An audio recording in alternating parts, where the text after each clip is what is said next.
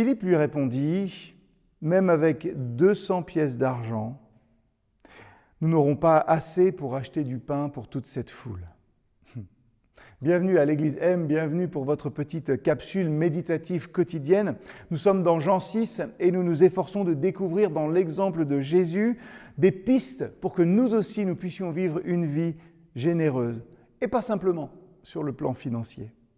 Hier, nous avons vu que Jésus avait ouvert les yeux pour voir le besoin à combler autour de lui.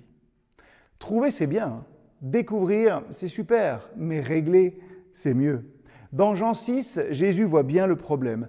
Et est-ce que cette foule qu'il a devant lui le décourage? Non. Quand Jésus voit un problème, il cherche à trouver une solution.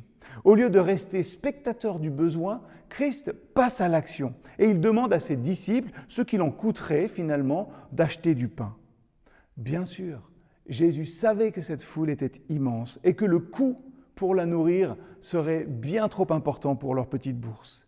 Mais il a quand même commencé à bouger. Il est facile de voir des problèmes. C'est peut-être même facile de discerner des solutions.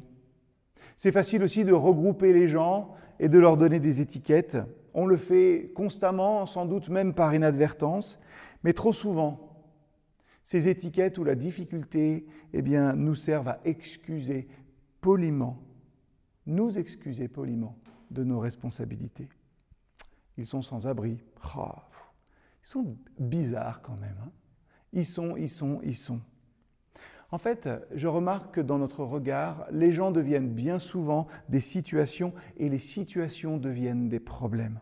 Et les situations problématiques, on le sait, ça ne change pas facilement. Du coup, pourquoi s'embêter? À quoi ça sert finalement que je réagisse ou que je fasse quelque chose? Ça, c'est trop souvent notre façon de penser, notre façon de raisonner.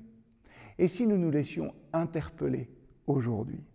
Si j'arrêtais de faire des gens des situations qui dois-je regarder autrement aujourd'hui?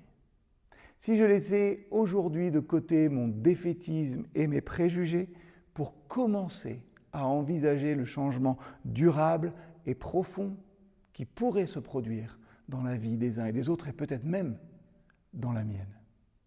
Voilà de quoi réfléchir, voilà de quoi méditer. Je vous souhaite à tous et toutes une bonne journée.